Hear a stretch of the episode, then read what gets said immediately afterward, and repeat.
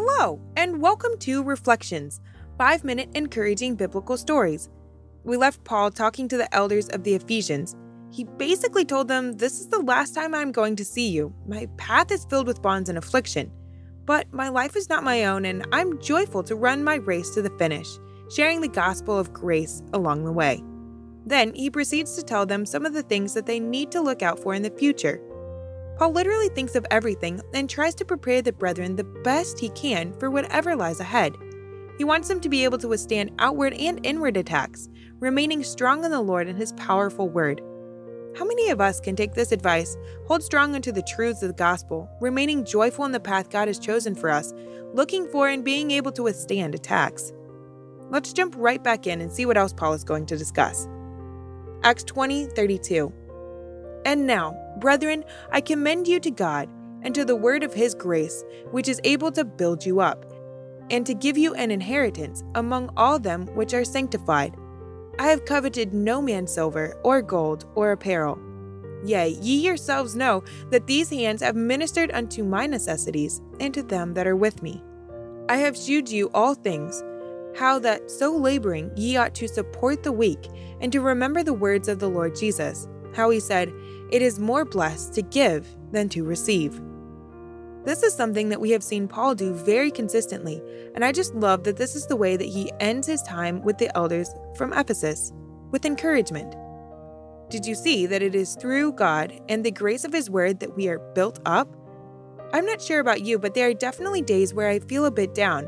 But if I read a psalm, it literally helps me so much and gain proper perspective on our Lord and all that He has done for us.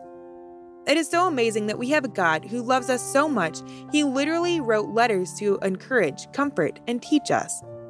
Then, did you see that Paul points out a few characteristics in his life, things that we can also take note of?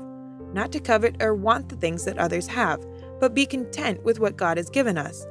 Then, how we can minister unto those that we are with, laboring to support the weak, and remember that it is so much better to give than to receive.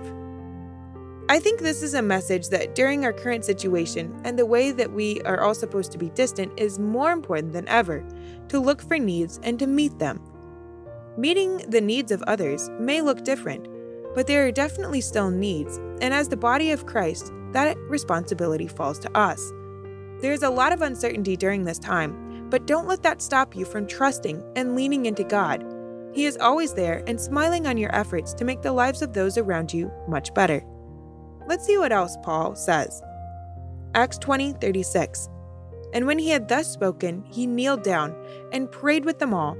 And they all wept sore, and fell on Paul's neck and kissed him, sorrowing most of all the words which he spake, that they should see his face no more. And they accompanied him unto the ship. Once again, we see here that Paul, instead of thinking on the fact that his road is full of affliction and bondage, he prays with the brethren. What a powerful testimony also, the great power of prayer. I just recently was praying for a friend about a job, and the Lord heard and answered. It's so cool to know that God is listening, and when our requests are made known unto Him, He responds. It's always so tough to say goodbye to those that we love and the norms that we know so well. Did you see that it says the one thing that they were most sad about was that they were never going to see Paul's face again? I think it is so sweet that Paul knew that his road ahead would not let him come back to Ephesus, so he made sure that on this trip to stop close enough that he could visit them and say goodbye. Something that I've been learning recently is that we never know how much time we have on the earth or how much time we are going to have with the people in our lives. Are you making each moment count? Like Paul, are you taking the time to see your friends, talk to them, encourage them, and make the time that you have together uplifting and empowering? This is not me being a fatalist. This is just me gaining perspective on relationships and their great importance in our lives.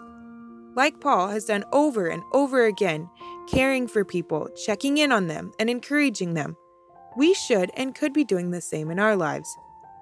Then, did you see that the brethren from Ephesus went with Paul down to the boat, making sure he got there safe and spending every last possible second? Let's see what happens next. Join me in the next episode.